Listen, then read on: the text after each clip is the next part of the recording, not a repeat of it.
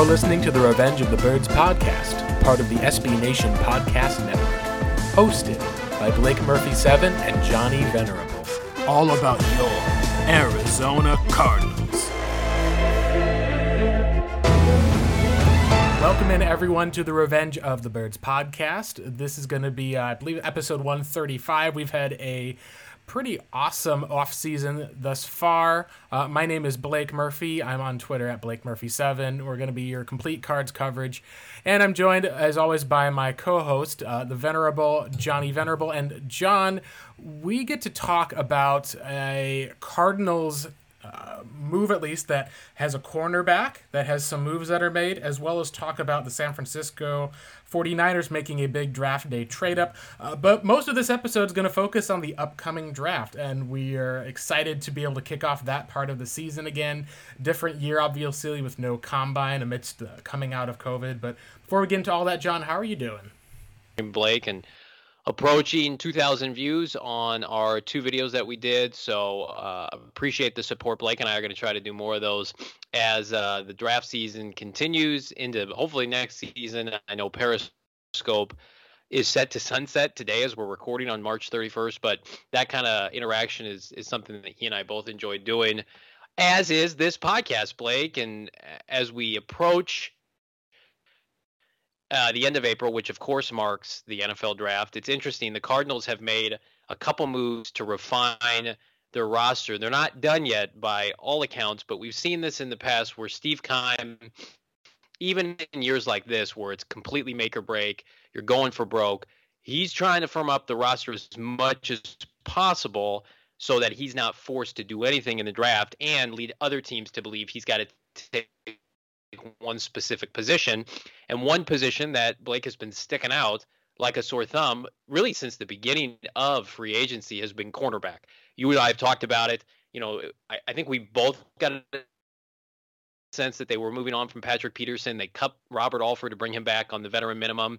And then really the only corner that they've invested a, a top three pick in recent years was Byron Murphy, and, and he's a lock but they've confirmed that he's their nickel corner. So they had two glaring holes at outside corner coming into this free agency period, and it wasn't until really kind of felt like the end of the second wave of free agency that they've added at least one premier outside corner in in Malcolm Butler, Blake, and I know a lot of people on the outside looking in, especially the, those folks who aren't educated, would look at that addition and just say, well, he's not Patrick Peterson, and certainly by name, he's not Patrick Peterson.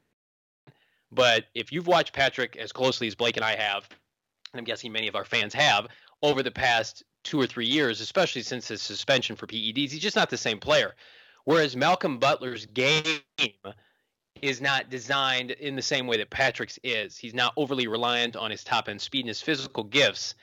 Um, and Peterson may refine that part of his game as he as he goes into his his career with Minnesota. But you look at his coverage grade from PFF last year, 72 would have been far surpassing that of Kirkpatrick and Peterson. It's the kind of addition on a one year that makes all the sense in the world. Um, I think they'll end up doubling up and, and they'll get somebody uh, equally valuable on the other side because there are still a lot of quality options available as we record this. But Blake, I'm anxious to hear your thoughts on the addition of a player that I think we all kind of had our sights set on, but really didn't know how it would play out, especially when you consider a reduced salary cap given the pandemic. You uh, sent out a list of the available cornerbacks that were left over in free agency, and it was easy to see that after the likes of Malcolm Butler and Richard Sherman, there was definitely a drop off in terms of corners who've been productive, corners who at least are able to take on that number one wide receiver assignment and be able to actually uh, deliver on it. What was interesting about that signing, I think, was as some people had mentioned, it happened almost the day after uh, the likes of Patrick Surtain, Alabama, and Jaycee Horn, uh, I believe out of South Carolina, both tested extremely well. Makes you wonder if did the Cardinals have their hand forced, or did the likes of Malcolm Butler uh, come to an agreement? I think it's a solid move when you're talking about how if you know, let's take a look at this roster and say that Malcolm Butler signs, you know, a one year deal with, say, the Rams to be opposite Jalen Ramsey or any team that needs a corner, maybe even going back to Tennessee. you'd be looking at Richard Sherman and saying, well, we don't really want to change around the defense to fit his strengths. We've seen what Vance Joseph did last year. It was productive enough to buy into that for another season. So after that drop off, you're going to be having, you know, guys coming off of serious injury. And I think what you're talking about as far as an upgrade to Patrick Peterson, uh, he had over 100 tackles, which some people may be concerned about as far as saying, hey, like, is this gonna guy gonna get burned a lot, and that's why the tackle numbers are up? He also had four interceptions. Potentially, there may be scheme or other assignments that go in, but it is also, I think, remarkable to factor that if you had to say which cornerback is more likely to have 100 tackles on a season, Patrick Peterson or Malcolm Butler, the answer would at least be, hey, like Butler, as far as not just willingness to tackle, something that we've kind of critiqued about with Peterson, but also the fact that even if a guy ends up giving up a catch, if he's not giving up yards after that catch, or uh, as we saw in Peterson's case last year, a huge number of penalty yards, then I think that you can at least say, yeah, the Cardinals probably got a bit better in that spot with coverage, and then it frees up where you know you're not saying, hey, we, we desperately need to get a number one cornerback in this draft and then rely on said rookie. Uh, the fact that it was a $3 million contract with $6 million worth of incentives is a plus, and the fact that he's very familiar with University of Phoenix Stadium, having that famous interception against Russell Wilson at the end of the Super Bowl for the New England Patriots. And uh, give him credit where it's due. He's still played at a pretty continuous level uh, across his career for the most part. There haven't been any type of dips like we've seen with Patrick Peterson. So I think what's interesting, John, is that we've talked a little bit about with Peterson's legacy, and there's been questions about, you know, Butler's wearing number 21 in his new profile picture on Twitter. Patrick Peterson going on the uh, his, his podcast at least, and this is kind of one of those things. Now that Peterson's got that platform, there's always going to be some stories that will come out surely from you know his side and his camp of things. He believes that his number 21 is worthy of being retired. And uh, John, I think the question a lot of people would have is, you know, numbers when they get retired are not necessarily for even Hall of Fame caliber players. Like Kurt Warner's 13 is never retired by the Cardinals. They're you're probably even if Carson Palmer gets in, you're probably not going to see that number retired. Even if Peterson ends up being one of those kind of fringe Hall of Famer guys who gets in, which I think you talk to most Cardinals fans right now, John. I think they would disagree with that sentiment. What do you think? At least uh, someone even asked the question, like, you know, what's P two smoking over here? What what is he doing to think that that's the case? And I think it continues this narrative for the most part of the Cardinals didn't feel the need to bring back Peterson. We find out that his camp, you know, they said the Cardinals didn't even reach out to him and seemingly reached out and found a guy who was an upgrade. So it just seems to continue this narrative, John, of Peterson being able to talk the talk in a big way, but then ultimately when it comes to walk the walk, it just seems like there's a lot of hot air being blown. And it's kind of a shame considering all that he's done for the Arizona Cardinals. It just has never seemed to live up to the hype and the heights of what seemed to have been advertised with him or even how Peterson advertised himself. Yeah, I I disagree with with those folks who who use that sentiment. Um, listen, I, I don't I don't believe he should have his number retired because, like you mentioned, I mean, it's like they have to be unique situations, like something uh, in the instance of you know Pat Tillman, Larry. I think will have his number retired. But you mentioned you know Kurt Warner's in the Hall of Fame he's right now probably the best quarterback in franchise history. His number is not getting retired. I mean, they need for it's a big roster, right? You got to have available numbers.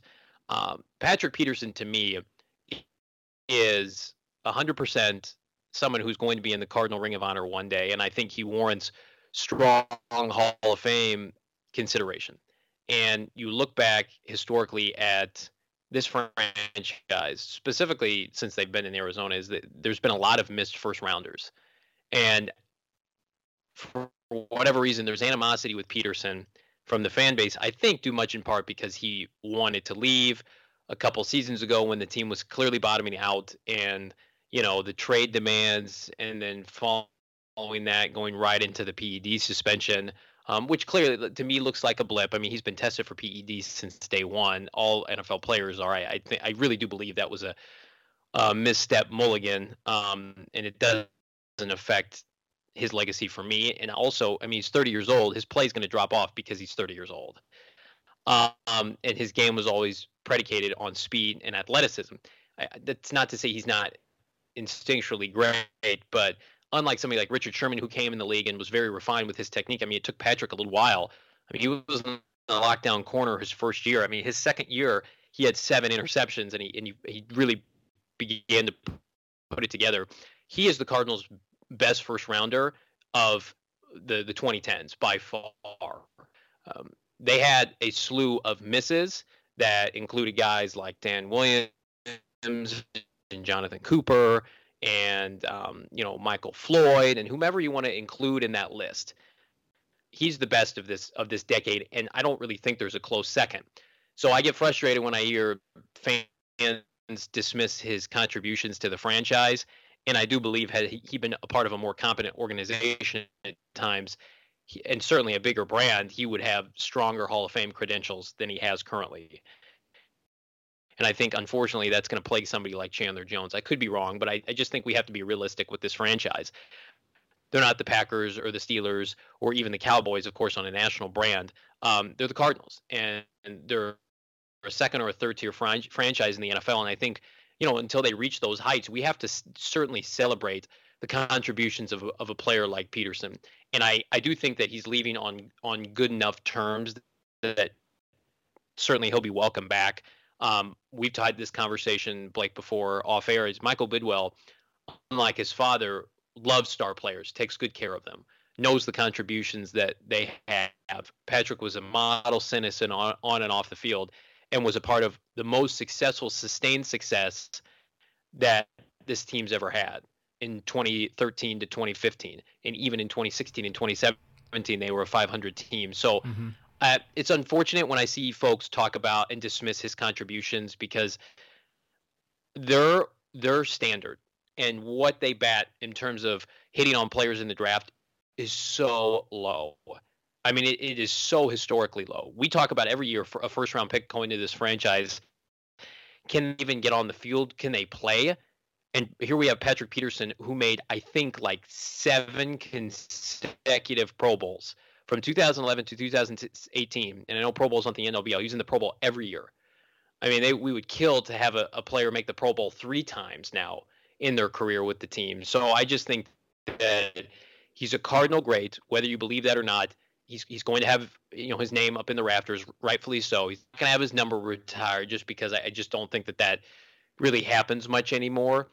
But he is a he's a legend for this franchise in the 2010s and should be remembered as such. And I am, I was one of those people in that draft too that I just they had taken DRC a few years before. They were okay at corner, not terrible, and I I thought they should should have gone a different way at the time.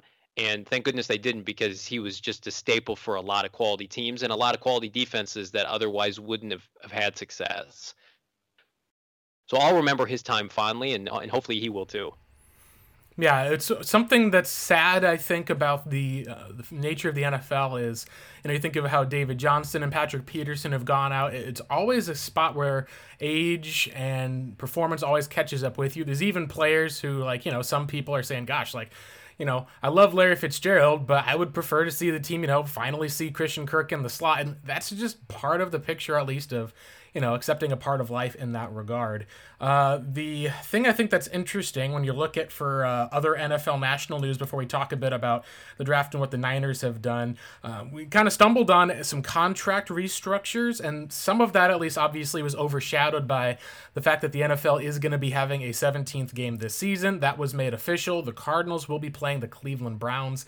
So while you're playing another playoff team, it's interesting to look at the NFC West as uh, the entire division is kind of in the same boat. You're going to have the um, division winners, I think, at least for that one, are going to be um, the Steelers. You're going to have them playing against the Rams. You're going to see, you know, Seattle, I believe, is going to be taking on with how the Ravens, the Cardinals against Browns, and I believe the Niners at least get the Bengals, and that's going to be an interesting uh, case for. And if I'm wrong on that, at least correct me. I haven't got the schedule as far as those corrections in front, but it's all AFC and the home team, so it's not really a true advantage for any of these teams in the NFC West outside of perhaps uh, the Niners getting a lot of guys back and healthy to play a Bengals team, which still seems like they're kind of on the bottom third of the NFL. That was one of the things that broke. It was a little overshadowed by some contract restructures. John, you had a listener of the podcast stumbled on to finding some cap uh, cuts that were made at least.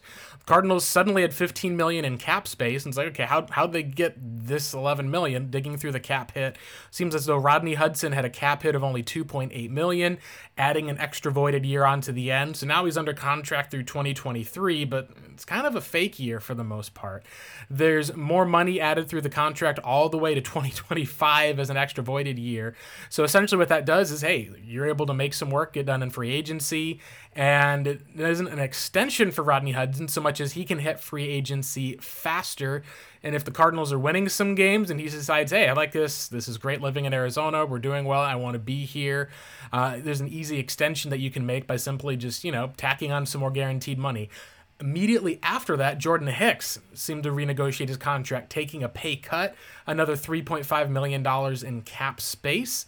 Uh, essentially, the first question that people had was, why are they creating all this cap space? And John, I, I kind of looked at where they were, and it seemed very, very possible that, hey, the Cardinals are not necessarily going to be creating a ton of cap room and cap space for a certain player. Uh, so much as the fact that they're probably going to be creating more and more of this cap room uh, just to be able to say, hey, we've got the draft coming up, we've got still some veterans we can sign at the minimum. Uh, there's also maybe a couple of teams who may bid on a player or two if we can pass them up by being able to get a higher. Uh, a higher at least amount like someone even said like hey if you're got two teams bidding for the likes of bell or someone uh, let's say you got another team that's bidding in on a cornerback. Cardinals, by freeing up some of this cap space, could be able to sign in some of these guys as well as be able to get these draft picks in order. Especially should Steve Keim trade back, get two or three more picks, then all of a sudden you actually have room to fit in. Plus, as, as we've talked about, John, Cardinals love having $5 million in extra space just in case if players go down. We saw them use that with Dre Kirkpatrick in the past. We saw them use this with Jermaine Gresham in the past. Even the likes of Max Williams and Chris Johnson as training camp type of signings for injuries that have occurred. Uh, what are some of your thoughts, at least overall? Do you see the Cardinals? Uh, you know, more just structuring these contracts to be able to get some space to uh, kind of save up for a rainy day and fill in needs, or do you think that there's maybe more of a splash coming on? Like, is this kind of the first sign that Fitzgerald may be coming back at a higher price?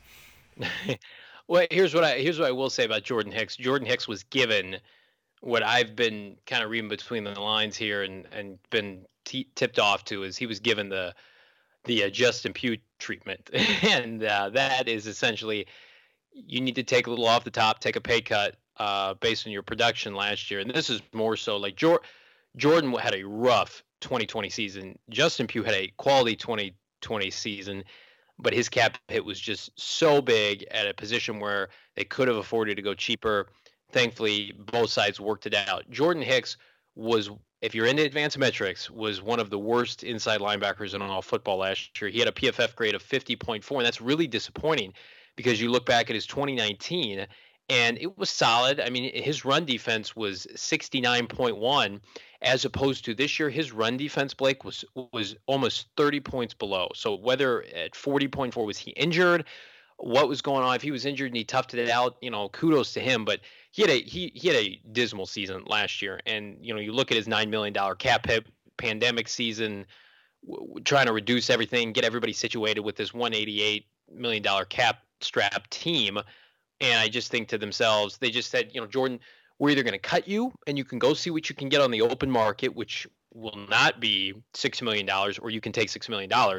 And he took $6 million. He's no more guaranteed money on his on his contract this year or next year. He, he needs to play significantly better, Blake, or I think this this will be his last season in Arizona. I think that's solidified. Um, and we'll see. Tanner Vallejo signed a two-year contract. I, you know, I think a lot of people would like to see him get some snaps in lieu of Jordan Phillips or Jordan Hicks sitting. Um, and we know Isaiah Simmons is hopefully going to be on the field 100% of the time with Devon Kennard parting ways. Um, and then you look at, you know, Rodney Hudson's situation is interesting. Seth Cox, you know, the editor, our buddy at RevengeOfTheBirds.com, mentioned that it's basically like two years, voidable deals on the back end. Basically, he's on the team for the next two years. If they win, he thinks, you know, that he'll sign an extension with the team.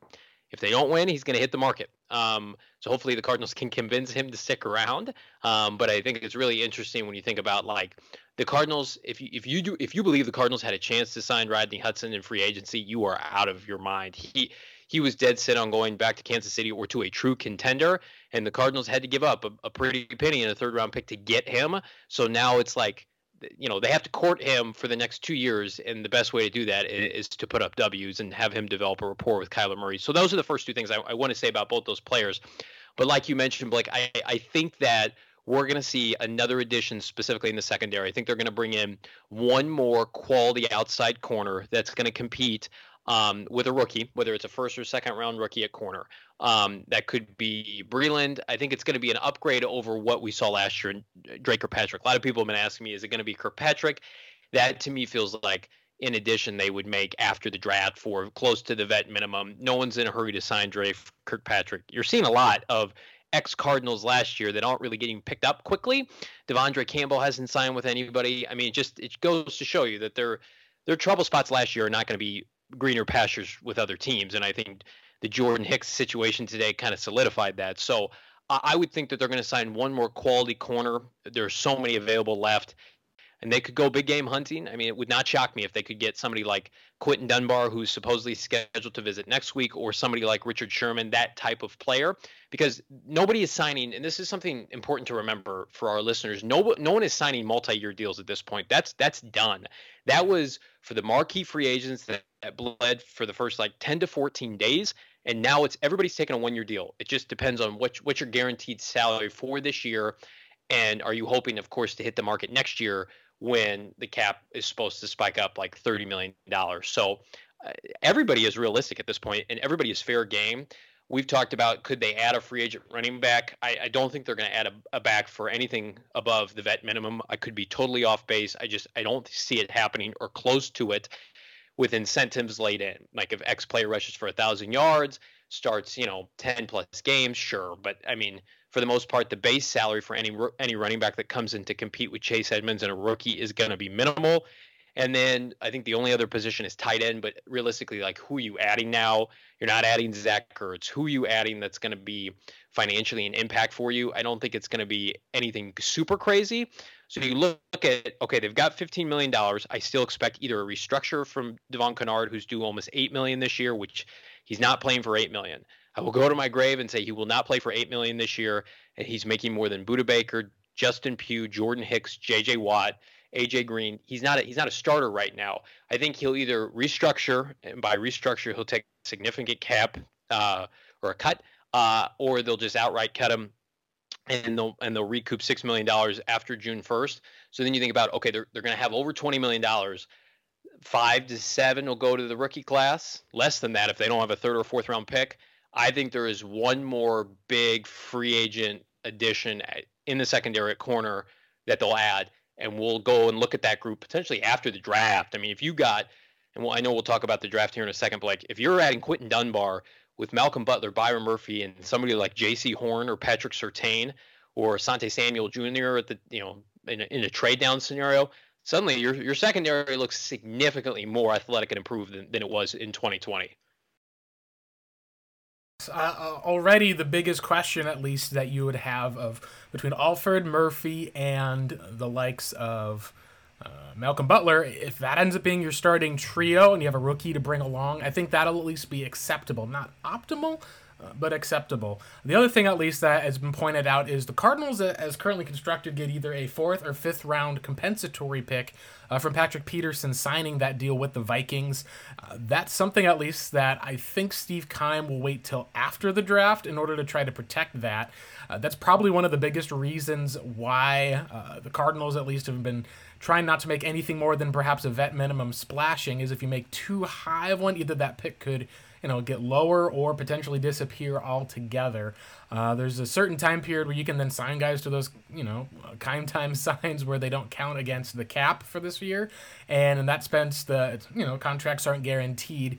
That would at least allow for 2022 to be able to say, hey, we gave up a fourth round pick, you know, to get DeAndre Hopkins. In addition to everything, we'll get back one of those picks in the future. Uh, the biggest thing, at least, John, as we shift to kind of talking about the NFL draft is, and this is where you have to look at with the Cardinals is a lot of the talk and discussion is who's going to be there at 16, uh, as well as looking at a potentially historic quarterback draft. Uh, very few people are questioning Trevor Lawrence going as the number one overall pick, and after his pro date, seems that there's a lot of confidence that that number two overall selection, it's likely going to be a quarterback, and it's likely going to be. Uh, the BYU kid, Ty, I almost said Tyler Wilson. That's that's a throwback from the past from Arkansas. No, we're talking about Zach Wilson. Uh, BYU, kind of not necessarily a one-year wonder, but essentially showcased a lot of similar positive traits to the likes of guys like Josh Allen, Patrick Mahomes, being able to throw off platform, being able to have a super productive year.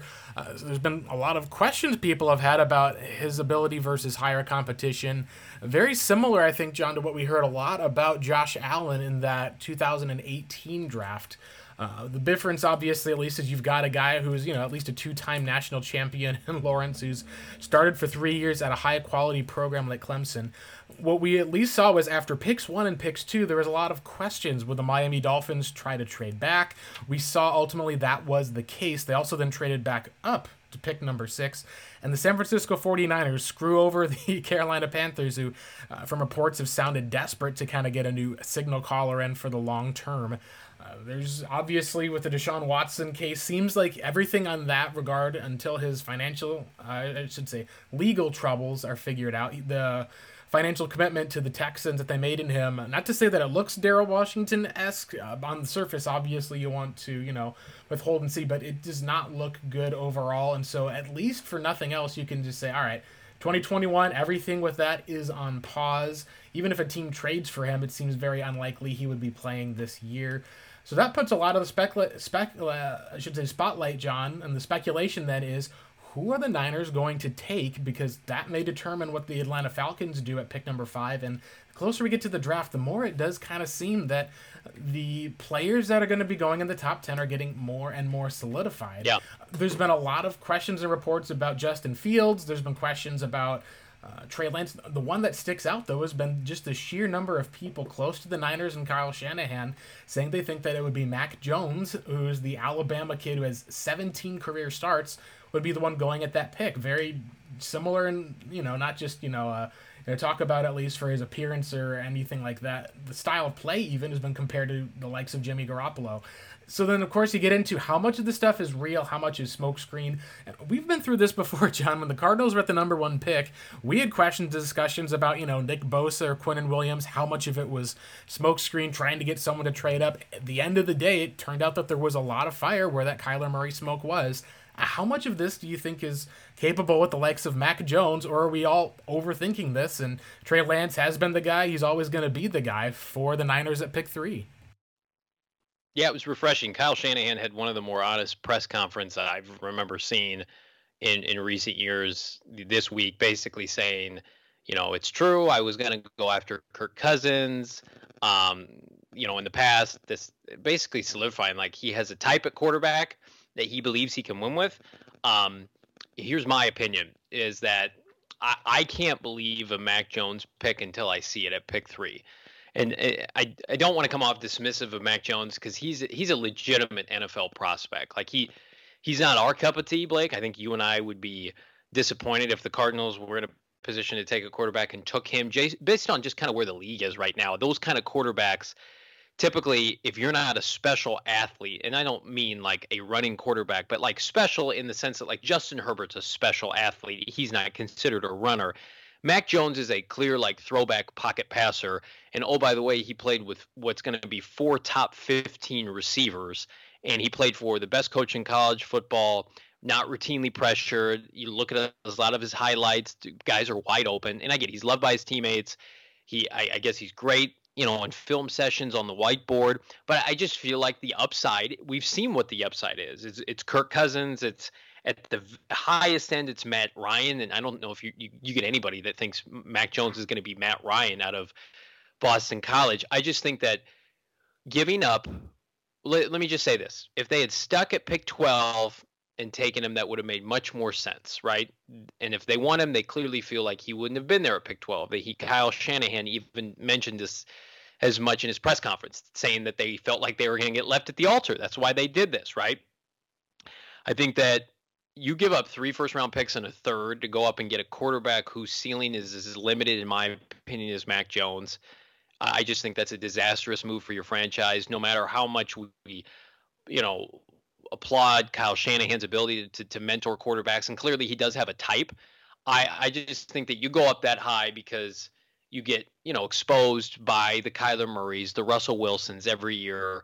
They got decimated on Monday Night Football by Buffalo this year against Josh Allen, and, and Shanahan made comments after the game basically saying, you know, you got to have a special quarterback in this league to win. And so I get the sense it's going to be Trey Lance or Justin Fields. I would be ecstatic for the Cardinals prospects if it was Mac Jones. Not to say they couldn't win with him, but again, you're just you're just limited with that kind of quarterback in today's NFL. And it's not like San Francisco. I know they have Trent Williams. They don't have a great offensive line. So I, I just think that you know I, I I try to avoid the outside noise, and I'll just be pleasantly surprised if it's Mac Jones. But I just I don't believe it. Um, I think it'll be Lance or Fields, and then we've got issues if if they do develop because they're those are two just supremely athletic, gifted individuals. But I think one interesting caveat of this whole thing, this horrific Deshaun Watson situation, and none of us know if he's guilty or not, and we have no idea how this whole situation is going to be played out. But I think it's very obvious. Our biggest fear, Blake, was pre-allegations Watson going to San Francisco because I, I do believe that would have been a death nail for the Arizona Cardinals. Assuming Russell Wilson stays put, they've never beaten Sean McVay, and now you get Kyle Shanahan with with Deshaun Watson, you know, 25, 26 years old. I just think that that would have been something I don't I don't believe the Cardinals could have overcome. Um, they can overcome a rookie quarterback, uh, regardless of who it is, at least next year. But the, the, the Niners gave up three ones and a and a three for maybe Mac Jones or a developmental guy from North Dakota State. What would they have been willing to give up? It's clear they would have been willing to give up the house for Deshaun Watson. Those allegations had not come out they would have been right there to the end of it. Maybe they would have gotten outbid by a Denver or a Carolina. We don't know, but that that's a that that that was a scary proposition. And I believe, just like you mentioned earlier, Blake, after the pro days for Patrick Surtain and Jaycee Horn made maybe the Cardinals pivot to Malcolm Butler. I believe that the the allegations with Watson made Kyle Shanahan and John Lynch completely take the take the exit and say, okay, we need to go all in with the draft, and we have to overwhelm uh, the the Dolphins at pick three because we're going to get left out. Um, and clearly, Watson's not an option, and we can't trust Jimmy Garoppolo. So it's been an interesting like six to eight weeks with this whole thing unfolding. And the last thing I'll say on this, Blake, is that I, I do believe they're going to move off of Jimmy G. I think they're going to start a rookie. You can't give up what you give up and bring the number three overall pick in the house in, in the building and not wrap your arms around him and say you're our guy. I've seen Kyle Shanahan play rookies before. It's gone fine. Robert Griffin, Johnny Manziel, he's had success with certain players.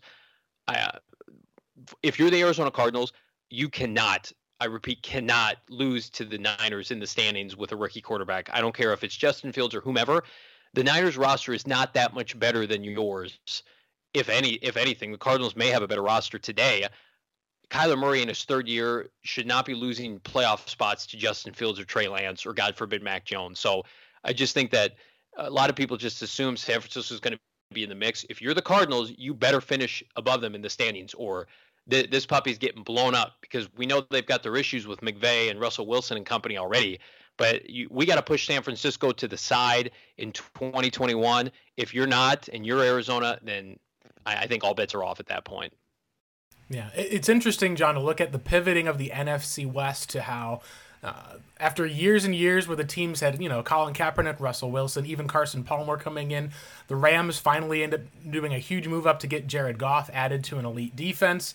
You kind of have another pivot that after Kyler Murray was added to the division, even though the Cardinals have not been as competitive in the NFC West, you've seen the Rams go out, give up a ton of picks for Stafford, and now you've seen the Niners go out and add their own version of a rookie quarterback and that brings us kind of to the point of you can't just be good in the NFC West. You have to be great because of how competitive it is. This isn't a spot where you're like, you know, the Chicago Bears, you know, they went 8 and 8 and made the playoffs. Their whole staff is coming back for the most part and like it's like, "Oh, we finished ahead of the Lions. We you know, finished ahead of the Vikings this year." It's like there's things that are acceptable, but the NFC West really puts a spotlight on that competitiveness. Um, I think, at least, then I agree with you that, you know, when you're talking about what makes the most amount of sense when you're saying, all right, teams are trading up for this player, this prospect. We saw that in 2018. We saw that happen with the Jets moving up. They ended up with Darnold. We saw the Bills moving up with Josh Allen. We've seen in the past, even with other quarterbacks, all of them seem to have the same thing in common, and it's that they at least have a cannon for an arm. And that's one of the things that is truer of Mac Jones. It's not like he's, you know, this, you know, Matt Leinart type of guy who doesn't have like, eh, he doesn't have the strongest arm, but he's great. He still does have a exceptional deep ball that he's able to throw. It's the athleticism that's kind of the question. So I agree with you and think that it seems very likely to me, based on what we know, that Atlanta seemingly loved Trey Lance. Niners would have probably had to gotten ahead of them in order to take him.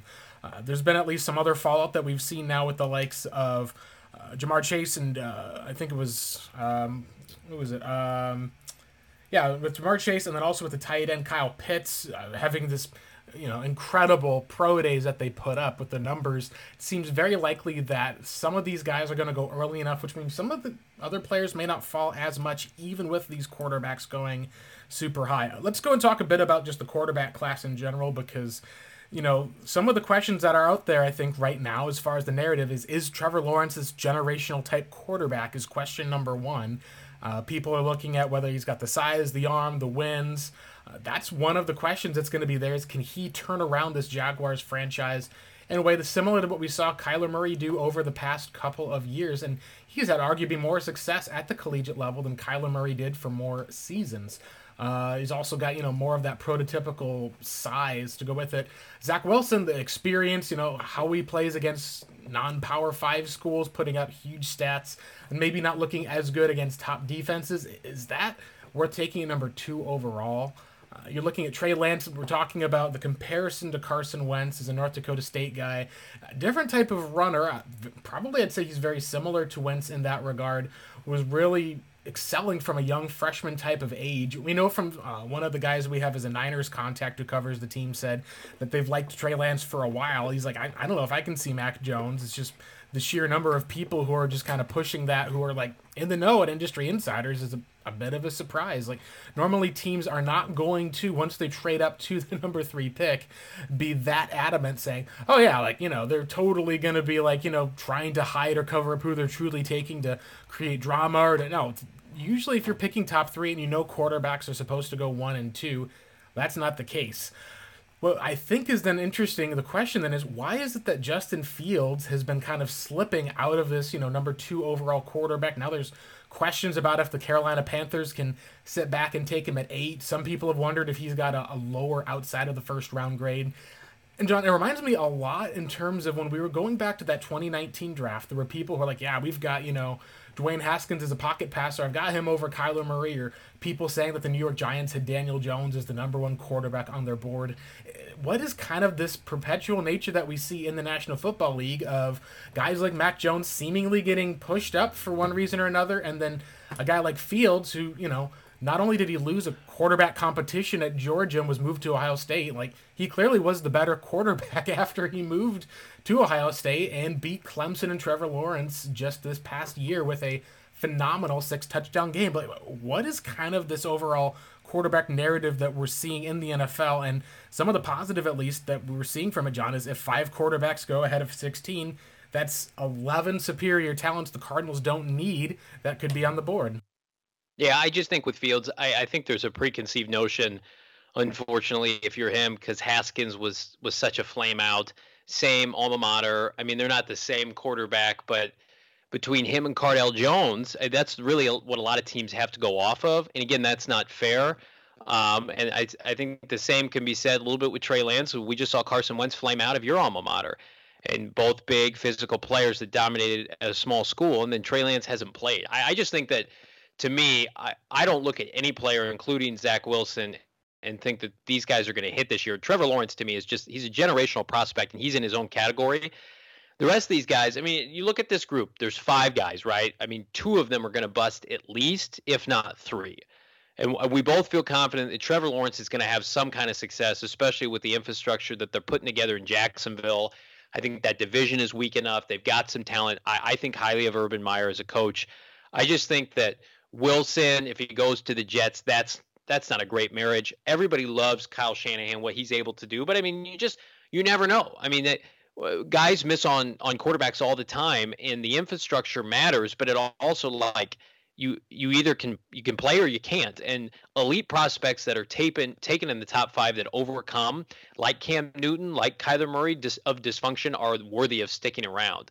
And then you see players like Lamar Jackson and Josh Allen, who are drafted by playoff teams, and Patrick Mahomes and Deshaun Watson, who have a chance to develop a little bit more because the infrastructure is stronger.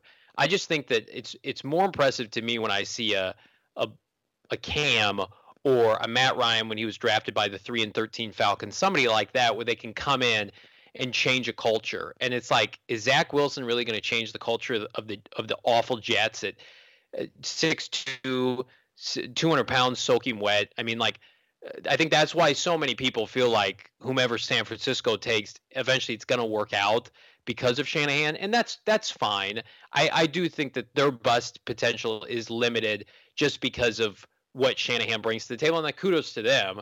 But like, I don't think we have a ton of of of faith in you know if a quarterback goes to Carolina or Detroit or Denver historically now. I just just kind of be interesting. I, so much of it, so much of it is predicated on where these kids lie. I think you hit the nail on the head with a with a bigger point as it relates to the Cardinals, and we'll we'll get back to talking Cardinals and not San Francisco. But I think it it, it bared a conversation. But uh, the Cardinals are in a, in a position now, and I posted this on Twitter on on Thursday that I I think the draft starts for them at pick seven uh, with Detroit, just because I feel like after three quarterbacks go in the top three, I think that we're going to see a run on three players in some kind of order go to Atlanta, Cincinnati, and Miami. And I, I think they're the three best players in this draft outside of Trevor Lawrence. And that's Penei Sewell, Ja'Marr Chase, and Kyle Pitts. I think we're going to see some kind of an arrangement of those three players going four, five, six after three quarterbacks. And then it's like, okay, between Detroit and New England, that's roughly eight teams ahead of the Cardinals that's where the, the draft is going to be decided. And I think Steve Keim, Michael Bidwill, Cliff Kingsbury, Adrian Wilson, they all know this now. And so it's like, okay, does Trey Lance and does um, whomever the San Francisco doesn't take, basically the other two quarterbacks that San Francisco doesn't take, are they going to go between seven and 15? I think we have a pretty strong inclination that they will, right? With, with Trey Lance, Mac Jones, or Justin Fields. Like those other two guys are going between when the Cardinals go. I think we're going to see five quarterbacks, especially with a weaker quarterback class next year and a huge drop off after those five.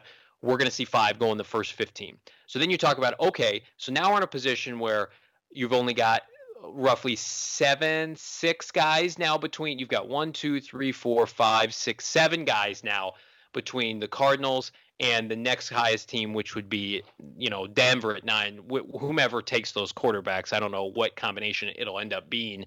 So you've got seven prospects, and it's going to be some kind of combination, Blake, of like Michael pa- Parsons is going to be in there, Waddle, DeVonta Smith. We assume both Patrick Surtain and Jaycee Horn are going to be in that mix. You know, maybe throwing a couple edge rushers. You look at the tackles and Rashawn Slater. Um, you know, could you know somebody like Caleb Farley come back into the mix? Paye the kid, the defensive lineman out of Michigan. It's kind of kind of be that mix and match, and I I I think that that's a sweet spot for the Cardinals for a couple reasons. Number one is I think Steve Keim wants to trade down, and I think that if if one of the premier corners or receivers isn't there, that's his preference. But you like you go back to last year's draft, right? And I don't want to keep harping on on 2019, but it's interesting. And I again, I alluded to this online today. The Cardinals got Isaiah Simmons at pick eight and felt like he was a top three to five to seven talent in this draft.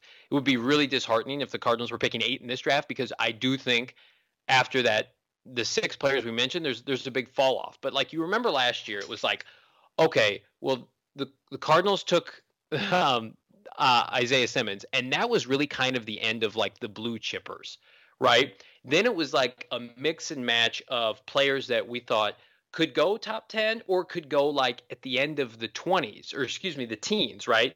I mean, we saw like CJ Henderson go right after Arizona. I don't think it would have shocked anybody if CJ Henderson went 19 instead of 9. CeeDee Lamb fell to 17. Jerry Jeudy fell to 18. Henry Ruggs was the first receiver drafted. Tristan Wirfs was my top tackle. He went 13th. Kinlaw had top 10 talk going into the draft. He went 14. I mean, uh, it was just interesting. Like we saw like uh, K'Lavon Chaisson or whomever that guy from the Jaguars, he had like everybody say he's a freak. He's going to go top 15. He went 20th. So there's going to be guys who we think are just surefire locks to go really high after that initial group of elites, and we have no idea. So that's why I keep saying, like, everybody, when we get messaging on Twitter, Blake, I'm sure you get DMs, it's just like, is it realistic to consider like X player falling to us? And I, I'm going to tell you right now, if their last name is not Sewell, Penei Sewell, Chase, or Pitts, absolutely, it is a hundred percent a possibility at pick 16. Patrick Surtain could be there. Caleb Farley, DeVonta Smith, Jalen Water, Jaylen Waddle, uh, Jaycee Horn, whomever you want to name, even Micah Parsons to some extent. One of those players could fall to 16, and it would not surprise me at all because it happens every year. And we're we're in a very good spot. It's kind of damned if you do, damned if you don't. Like we want the quarterbacks to go high, Blake, but if like Mac Jones falls to the Cardinals at pick 16, you know there are going to be teams in the 20s that are interested. The Patriots, the Steelers with Big Ben on his final year of his contract, maybe New Orleans. So it's like even if we don't get a run on quarterbacks like we hoped and one or two of them fall to the Cardinals, that would still put Steve and company in a very precarious position where they can leverage that for a trade down. So I, I think that 16 is typically not a great position to draft. I think this year with these quarterbacks and like clearly the high end talent is identified, the Cardinals are going to be in a good mix to get a quality player either at where they're at or later on in the first round. Absolutely. The biggest thing with Arizona that you have to look at when you're picking at 16 is that expectations are very different uh, as far as when you're talking about top eight last year. You know, we talked about how uh, Cardinals ended up with Isaiah Simmons in a lot of ways because uh, three quarterbacks went before they picked. They had their pick essentially of, you know, an elite right tackle prospect or an elite defensive prospect. They ended up taking Simmons, had him as the higher guy on the board. Uh, the other factor, John, is that a lot of people have said, all right, well, Steve Keim, why not trade back at least? And what's tough about that is, you know, it's kind of uh, have your cake and eat it too. You know, if the Cardinals are picking at 16 and they don't see the guy that they want there, all right, just trade back. Well, if there's no one they're picking at 16, someone may not be wanting to trade up or give you, you know, a third round pick uh, for one of those extra type of resources. You also don't want to completely bail out of the first round or get low enough where it's like, all right, we traded back here. Now we have to trade back again because we don't like anyone here. Uh, we can get into some of the specific players, but I did at least want to set that as kind of the, the ground rule is you know, looking at this draft, there's some scenarios where the Cardinals don't see any of the players that they would take at 16 are there. But like you said, John, it doesn't mean that you're not going to have a potentially really good or even elite player that falls there. Here's some guys went back and did a little bit of check with the draft history who've been taken number 16 overall. Two of those guys for Arizona Here we go. Sharpe and DRC. So like, okay, these are two stud players for the Cardinals when they had them. They were never, Yep. you know, uh, I don't I don't remember if Sharpe made it to the Hall of Fame necessarily, but he was a solid player that they had on the offensive line. You see some guys at least for just modern players of Marlon Humphrey, uh, Zack Martin, the guard for the Dallas Cowboys. Ryan Kerrigan was taken with a 16th pick, and then you've got some Hall of Fame caliber players as well, with the likes of Jerry Rice and Troy Polamalu. Obviously, are the biggest names. So. Uh, even looking back to the Marlon Humphrey year, you know, like, there were some other corners who went ahead of Humphrey. He went to the Baltimore Ravens and has developed into one of the better corners in the NFL, you could argue. Maybe some of that is scheme, but it's Yep. to say, hey, there's other scenarios that you see where the board just gets totally picked clean for the most part. And that's something I think it was gonna I was just going over one of the mock drafts that had this today and I thought this was interesting where, you know, we get questions like, hey, like could they trade up for a guy like Pitts? Could a guy who's one of the Bama receivers fall to them? What about one of the cornerbacks who's here? Like, you know, here's kind of how this mock draft from CBS went today. It had three quarterbacks in the first three picks. They had Fields going to San Francisco, Kyle Pitts and Ja'Marr Chase going with the next two. A lot of people are starting to maybe pivot off of the offensive line toward Ja'Marr Chase. Some are even pivoting away from Penei Sewell, the OT, toward Rashawn Slater, who's man, he's just a phenomenal player, at least when you watch him. Doesn't look like he's the kind of guy who's a stronger physical. You know, he's got a big smiling face, glasses, curly hair, and you know, then you watch him on tape and he just, you know, is pushing Chase Young around in their game. Uh, the one factor that I think affects the Cardinals a lot is the Dolphins and Eagles trade because the Eagles are not out of the wide receiver market or the cornerback market. Those are two very specific spots. Maybe they could go offensive line or edge rusher with their uh, GM having some of the protections, but it would not be shocking to a lot of people if they just kind of sit back and take one of the players who's there. Devonta Smith, Ja'Marr Chase, and Kyle Pitts. A lot of people are pegging those guys in at four, five, and six. This mock also then has Trey Wa- uh, Jaylen Waddle and Trey Lance. You're like, okay, so that kind of is for the most part a lot of people, depending on what goes on with Waddle or Smith. If another position goes into one of those spots, or if someone trades up for the likes of Mac Jones, that kind of seems to be a lot of people's top 10 would be rounded out with Penei Sewell and then with uh, Patrick Surtain or Jaycee Horn to the Dallas Cowboys. All right, so it's like okay, these are kind of some of these top ten type of talents. Makes a lot of sense. You still have some players that Cardinals could take. Well, this is where this mock got interesting. Right off the board, you had Rashawn Slater going to the Giants. That makes sense. Jaycee Horn, cornerback Eagles. That also makes a lot of sense. The wide receivers didn't fall to them. And then pick 13, you've got Alijah Vera Tucker going, as well as Jaelan Phillips going at pick 14 to the Vikings. And then the Patriots, they've took them with Mac Jones at pick number 15. So the players they were there at pick 16 for the Cardinals, I'll, I'll list them off here. They have Christian Darrisaw, the offensive lineman. They've got Caleb Farley, the cornerback, whom a lot of people are starting to see about maybe slipping out of the first round.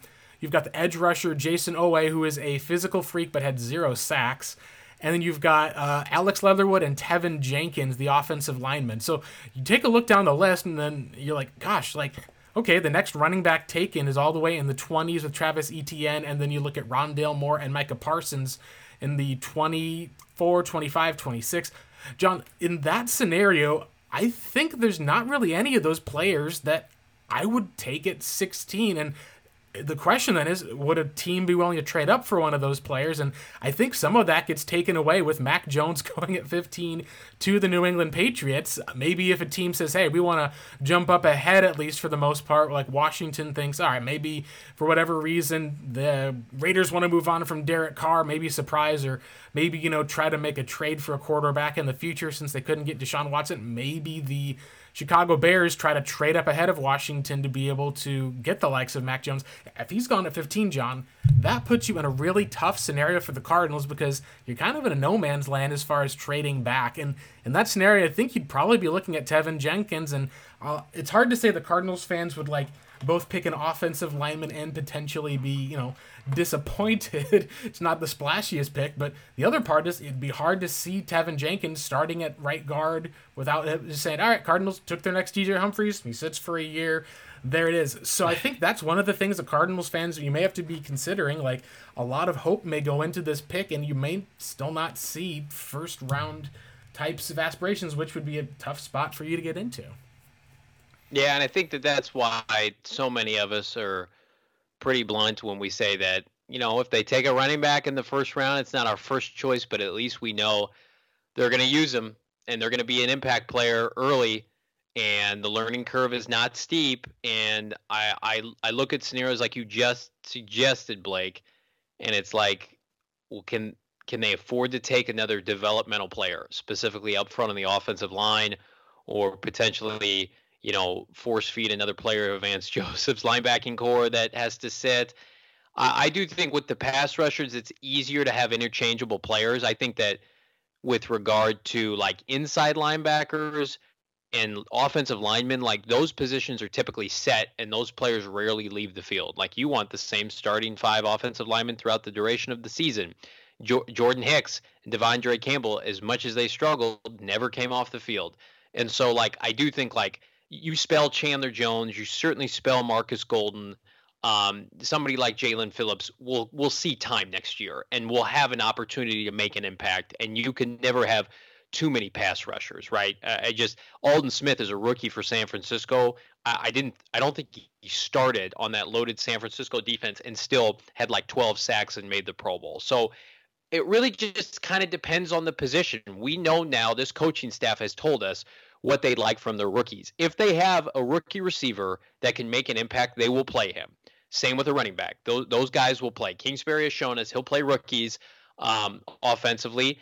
Sean Kugler doesn't want to play young players, right? And unless you're one of the five best, and God love him for this, because Kyler Murray was only sacked 27 times last year, that that's what they're going to roll with. And there is no rookie in this class outside of you know the kid from Oregon who's not going to be there that's going to contend on what's now the most loaded position group on the team and the best offensive line the Cardinals have had since they moved to Arizona. Like so that's that's why I just think that that's that's a waste right now for what this team is going for. I just and and I don't think there's a Micah Parsons isn't going to be there. I just don't think that's realistic to think about. Okay, contending against Jordan Phillip or Jordan Hicks. So to me, it's just it makes sense to say this is a loaded class, in my opinion, at three positions: quarterback, which they're not, of course not in the market for, receiver, and corner.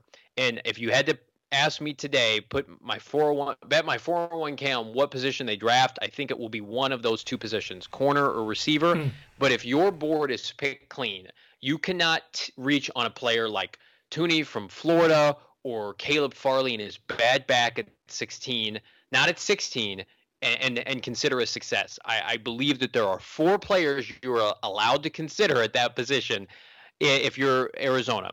You you can consider, of course, DeVonta Smith, Jaylen Waddle, Patrick Surtain, and now I think Jaycee Horn has absolutely entered that conversation with his combination of tape, his workout, the fact that he's NFL royalty. His father was Joe Horn, famous receiver, Pro Bowler for the New Orleans Saints. It's in his DNA.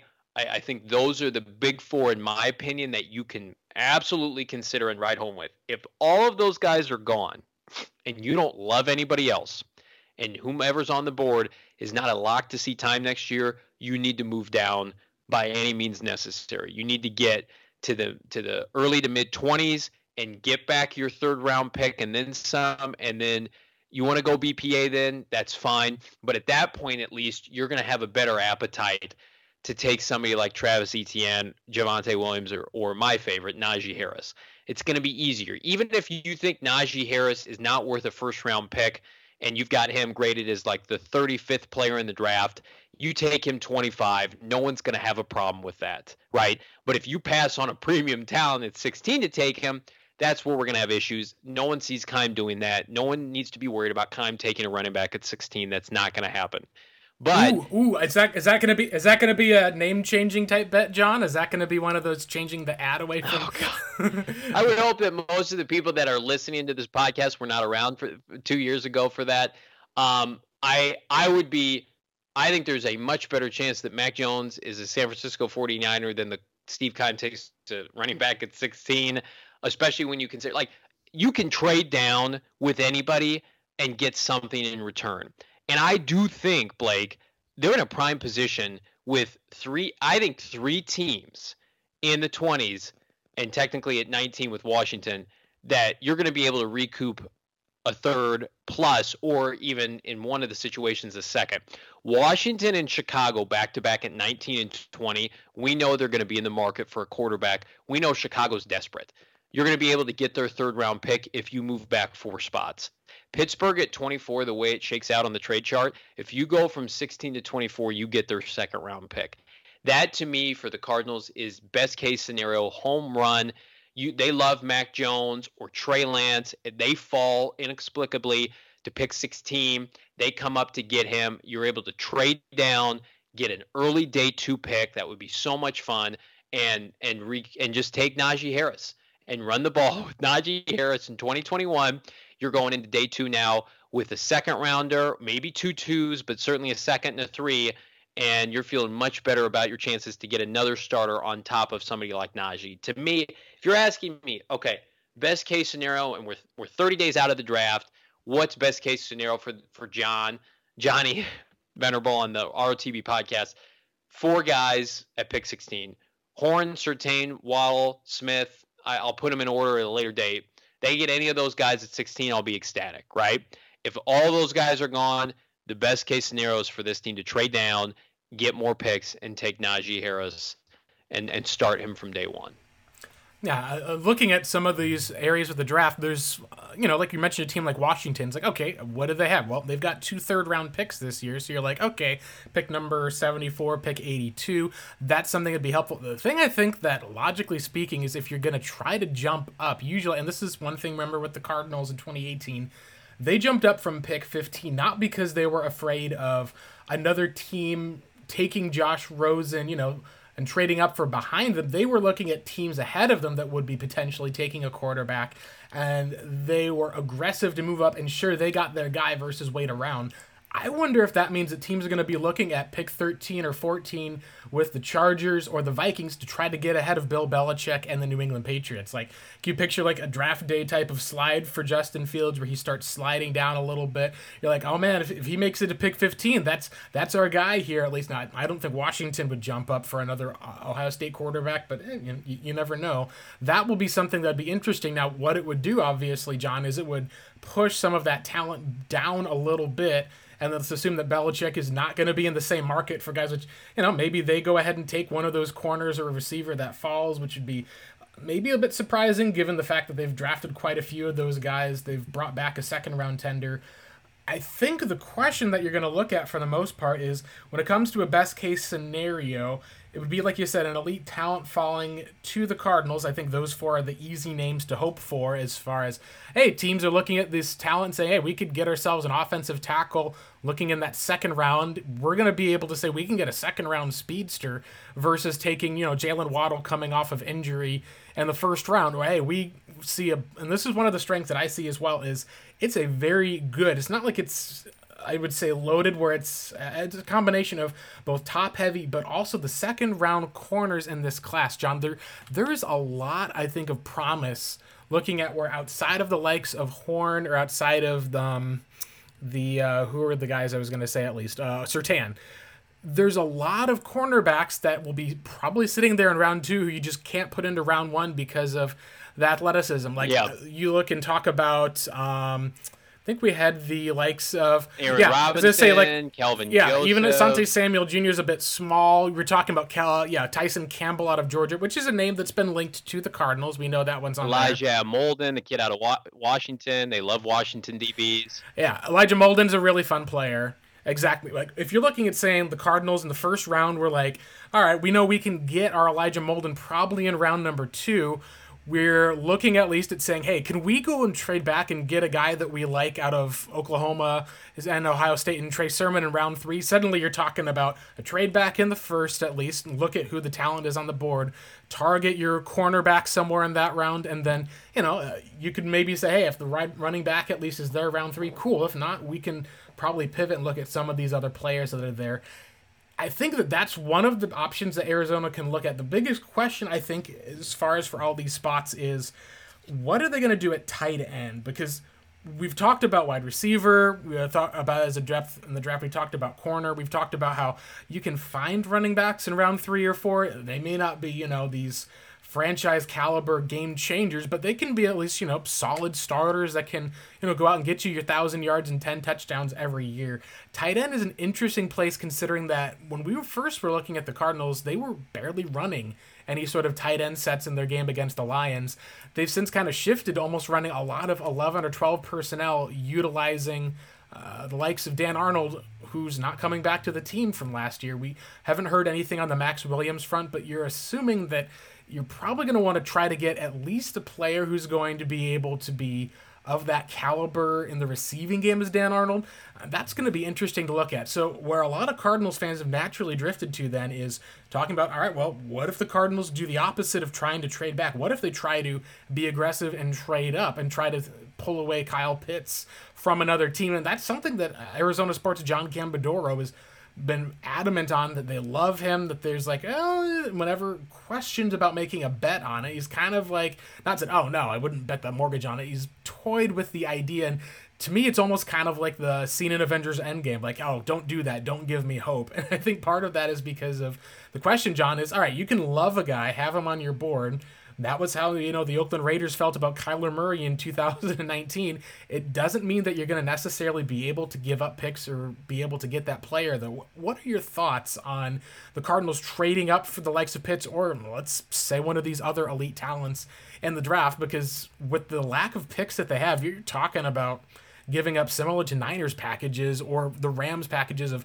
multiple firsts in the future, and you're doing that for a, a non QB. Yeah, it, first of all, like it would be the ultimate NFC West raise the stakes kind of move, um, and I just I feel like the, the I would dismiss it any other year, but this year I do feel like there there's just weird stuff going on.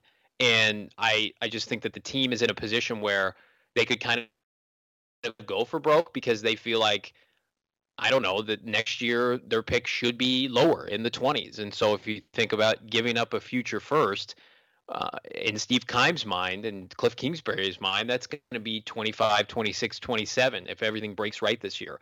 I think they'd also probably have to look at a player like like Kyle Pitts because I don't I don't think you're going to be able to see uh, Ja'Marr Chase in a in a trade down scenario. I think he is of the three elite blue chippers I mentioned. I feel like I feel like he is the best of those three, and I like Penei Sewell and Kyle Pitts a lot. I just think Ja'Marr Chase's game is so seamless.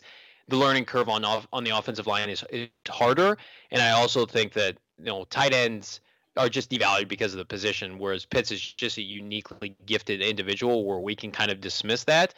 Um, the the trade of what the Atlanta Falcons did for Julio Jones is the only thing I can kind of compare what it would look like for.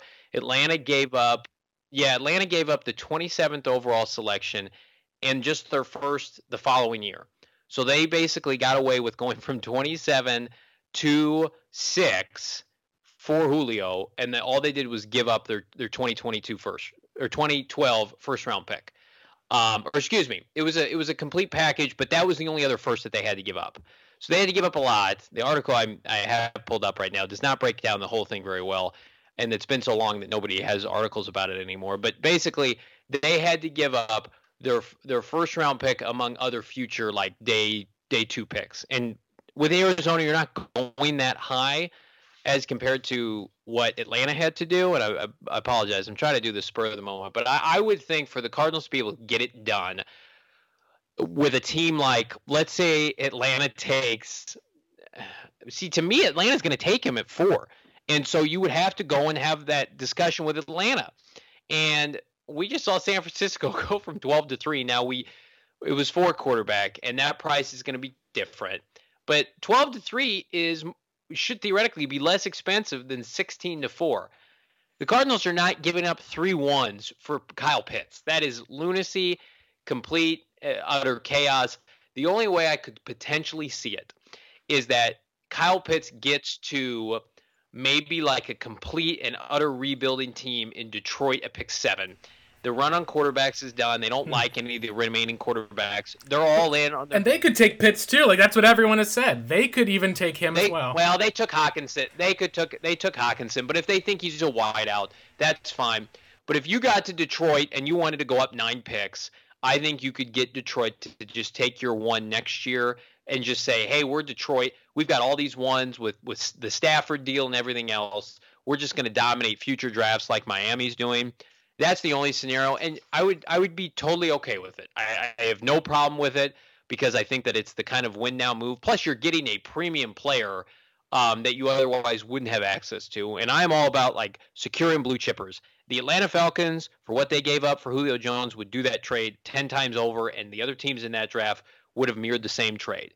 When you get a player like this, I got the report right all here, at least for all that, John, on what they gave up. The the Wikipedia is super helpful. So they went from 27th overall. They gave up their second and fourth rounder that year. So then they also traded it up and gave up Atlanta's first and fourth rounder in the next year. See, that's not that doesn't even seem like that much. It doesn't seem like it's that much, and part of that I think is the quarterback tax is getting ridiculous because of the rookie quarterback contract is there. Right. Good. Tax him up. So the thing, at least, like you're saying, is if you're going to be getting, like, let's say this scenario happens on draft day. Let's say that Mac Jones does go at three, and Adam is like, oh, well, we thought that Trey Lance was going to be the guy at three. We may be able to take him. Then you're talking Right. about the Cincinnati Bengals at five.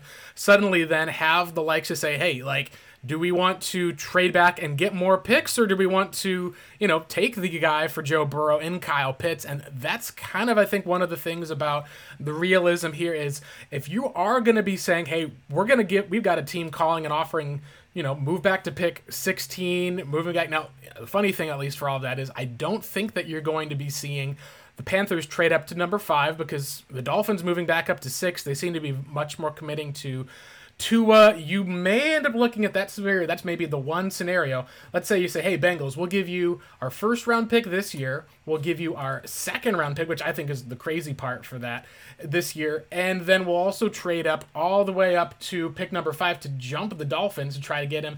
I don't see that being a Steve Keim type of move because from what we've seen, John, he's fine with giving up picks for talent, but he loves those first round picks. We have never seen Steve Keim trade out of the first round or give up multiple picks to move up in the draft, including his second round. We've seen them give up a third and a fifth for Josh Rosen is the most that they've done. So I think while you're saying, yeah, it would be an aggressive move, I think that the price Arizona would be willing to pay is, hey, we'll give you next year's first. Maybe you throw in uh your you don't have another pick to throw in for the most part from round Probably you're, you probably have to give up your two this year Yep, as well. you have to give up your two this year as well. So maybe they'd say, hey, we can trade up at least over here, get up to five.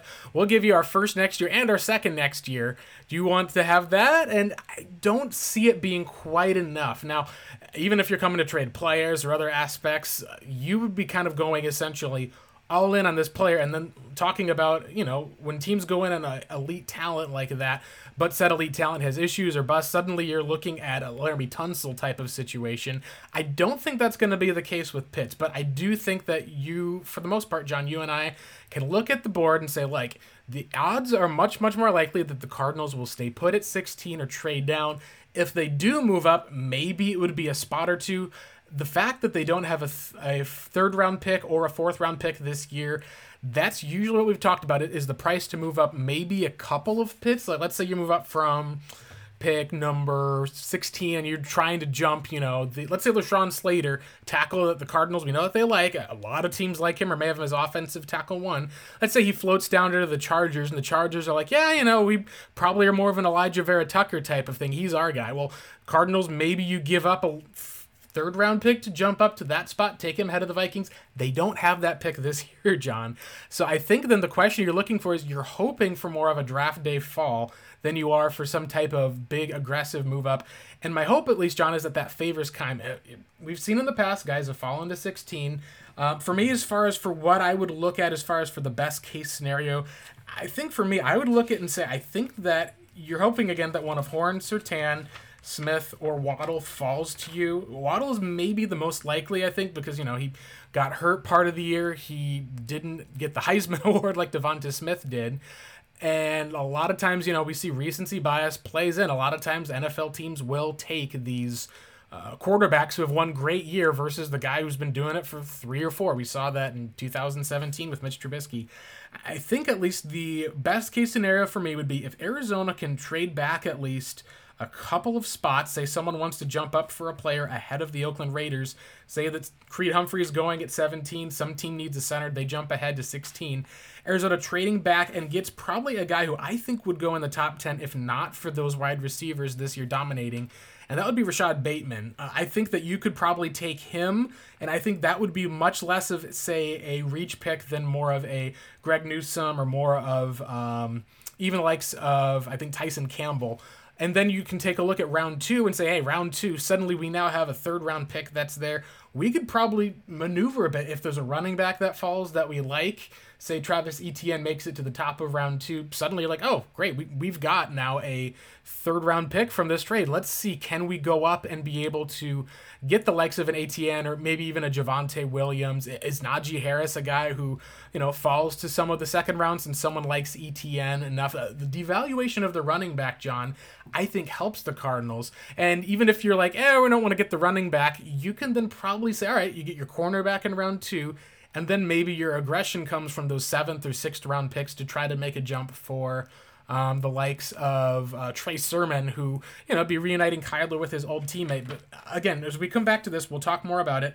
Until you look at the Cardinals being able to say they're going to have a top 120 board, and until they actually make one of those different moves, you have to say they're at pick 16, they're at pick 49, and they don't pick again until pick 160 in the fifth round. And they have the next picks at pick 223, 243, 247. Those are picks that are not guaranteed to make the roster. So if that's the case, you really have to look at Arizona having two picks and then a possible huge drop off. That puts a lot of pressure, I think, not in filling needs, but on finding talent to join. What are some of your thoughts as we wrap up for some of this, John, about what do we think as far as Arizona could do? Because I'm I'm a person who's not necessarily close minded. My whole thing, at least, is I would love to see the Cardinals be able to get a talented player who can produce sooner rather than later, and I think that's doable with pick 16 or a trade back. Yeah, I, I agree. I we've talked about this. I'm going to continue to harp on this as long as they have a plan for their first round pick where they play and they play early because they are not good enough to sit players year one. This is not the NBA. This is not Major League Baseball where you just kind of you grow your your prospects late and we see them in a couple years later, especially for a team that has not had uh, a playoff season since 2015. The Cardinals are not good enough to sit their first round picks.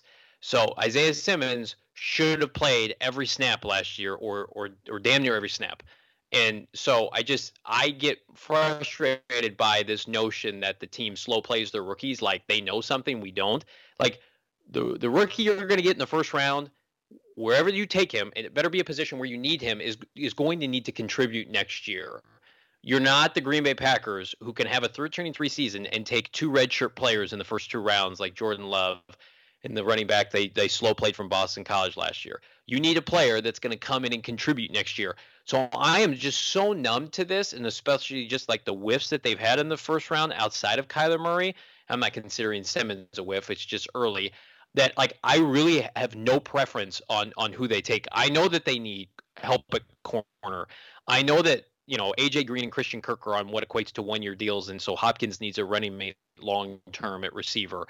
I know they don't have a tight end. You know, it, like all of these things are are obvious, and I we we Blake and I dissect this. We know what the strengths of this draft are, but I am also like as much as I want them to trade down and get more picks. Like I'm with you, Blake. Like the third rounder, we just watched Josh Jones redshirt as a third rounder last year, just have no impact, and and we think he'll he'll end up playing and be a good player one day. But like they got nothing from him last year, so like there's a good chance that if you trade down, assuming you're not getting a second, and who knows that second rounder may not play either, the third rounder that you get may or may not, depending on the position, play a lot next year.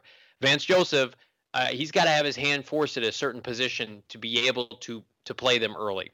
So I like all this Kyle Pitts talk is crazy, and then you look at it and you're like, well, at least you know, like he's tight end one next year. He's in the lineup. He's playing every down. They think he, uh, uh you know, they think the world of him, right? They know he's a long-term building block. He's going to get a X amount of targets next year in the passing game. Like he's going to be utilized. I think the same thing can be said for somebody like DeVonta Smith. I just think DeVonta Smith will walk would walk on the Cardinals you know practice field and just run circles around 90% of their receiving corps. I'm not convinced Jaylen Waddle will do that. I'm just that high on on DeVonta Smith as the, the player and the person. I think the same thing. I think Patrick Surtain and, and Jaycee Horn both, and I hate this term, have a have a swagger and a confidence about their game. Where yes, they're not as seasoned as somebody like Malcolm Butler, but like depending on what the court, Cardinals do at the other corner spot, like I could just see Patrick Surtain's like I, I played for Nick Saban. I went to Alabama. I'm I'm one of the best players in the country. I'm going to come in and solidify this position. And I do think I'm hard on the Cardinals last year for how they slow played Isaiah Simmons' development, Blake.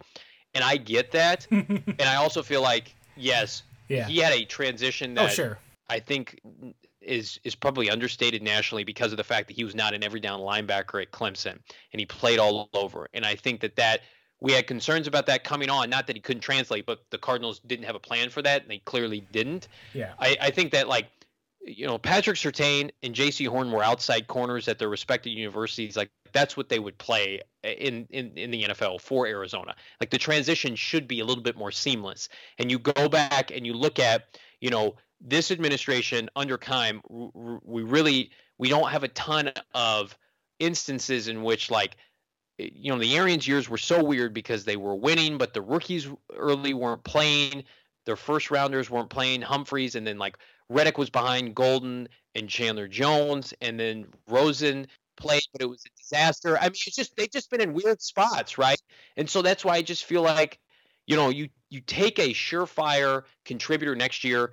I don't care what the position is, assuming that they're they have a plan for him, and I'll I'll feel good about it.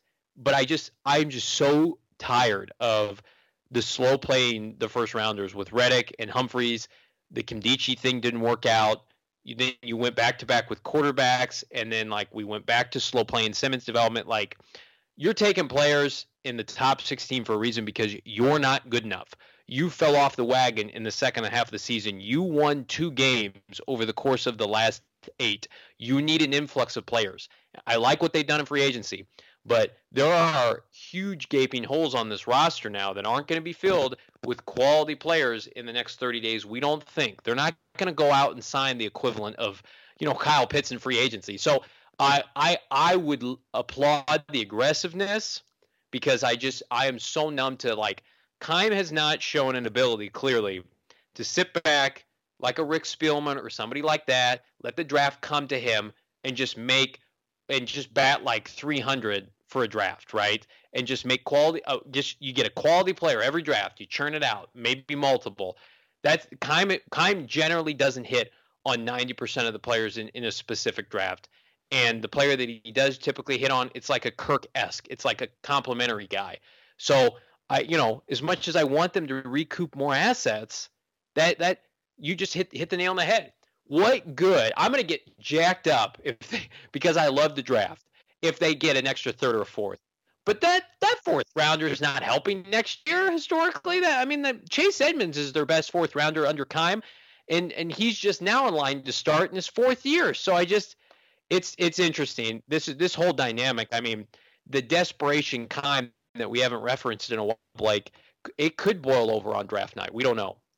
Yeah, and we'll see. Like again, when you're talking about those third and fourth rounders, your goal is to always find guys who'll be like the Rodney Gunter, or find someone who, like you know, with Chase Edmonds, we've said we think that he's in a perfect role right now. Maybe you get him more snaps next year, but I remember when the Cardinals took Andre Ellington, said, "Yeah, he's our lead back," and suddenly, then it was the you know last year of Chris Johnson and David Johnson at least were taking over, uh, just because of sometimes you got to take a guy, not make him something that he's not, but utilize the strengths, and it is those kind of players who fill out your roster who end up being truly what makes a lot of competitive teams. Like, you know, no one talks about how important Antoine Winfield Jr. was to the Tampa Bay Buccaneers, but they hit on Chris Godwin. He's coming back for another year. That was a third round pick. That's where I think when it comes down to it, what you want to see from the Cardinals is they have the competence to take this roster that's very top heavy, and you've got confidence in the decision makers for the future that when you do end up likely having to pay Kyler Murray, you're able to put talent around him, especially young talent, knowing that you're not going to have that opportunity to go out and add a Rodney Hudson and J.J. Watt to your team in one off season uh, moving forward into the future. Uh, we'll get into more of the kind of day two, day three types of players, some of our other favorites, as well as talk about some of the Keim and Cliff in the light of the 17 game season. What should some of the expectations be for this team?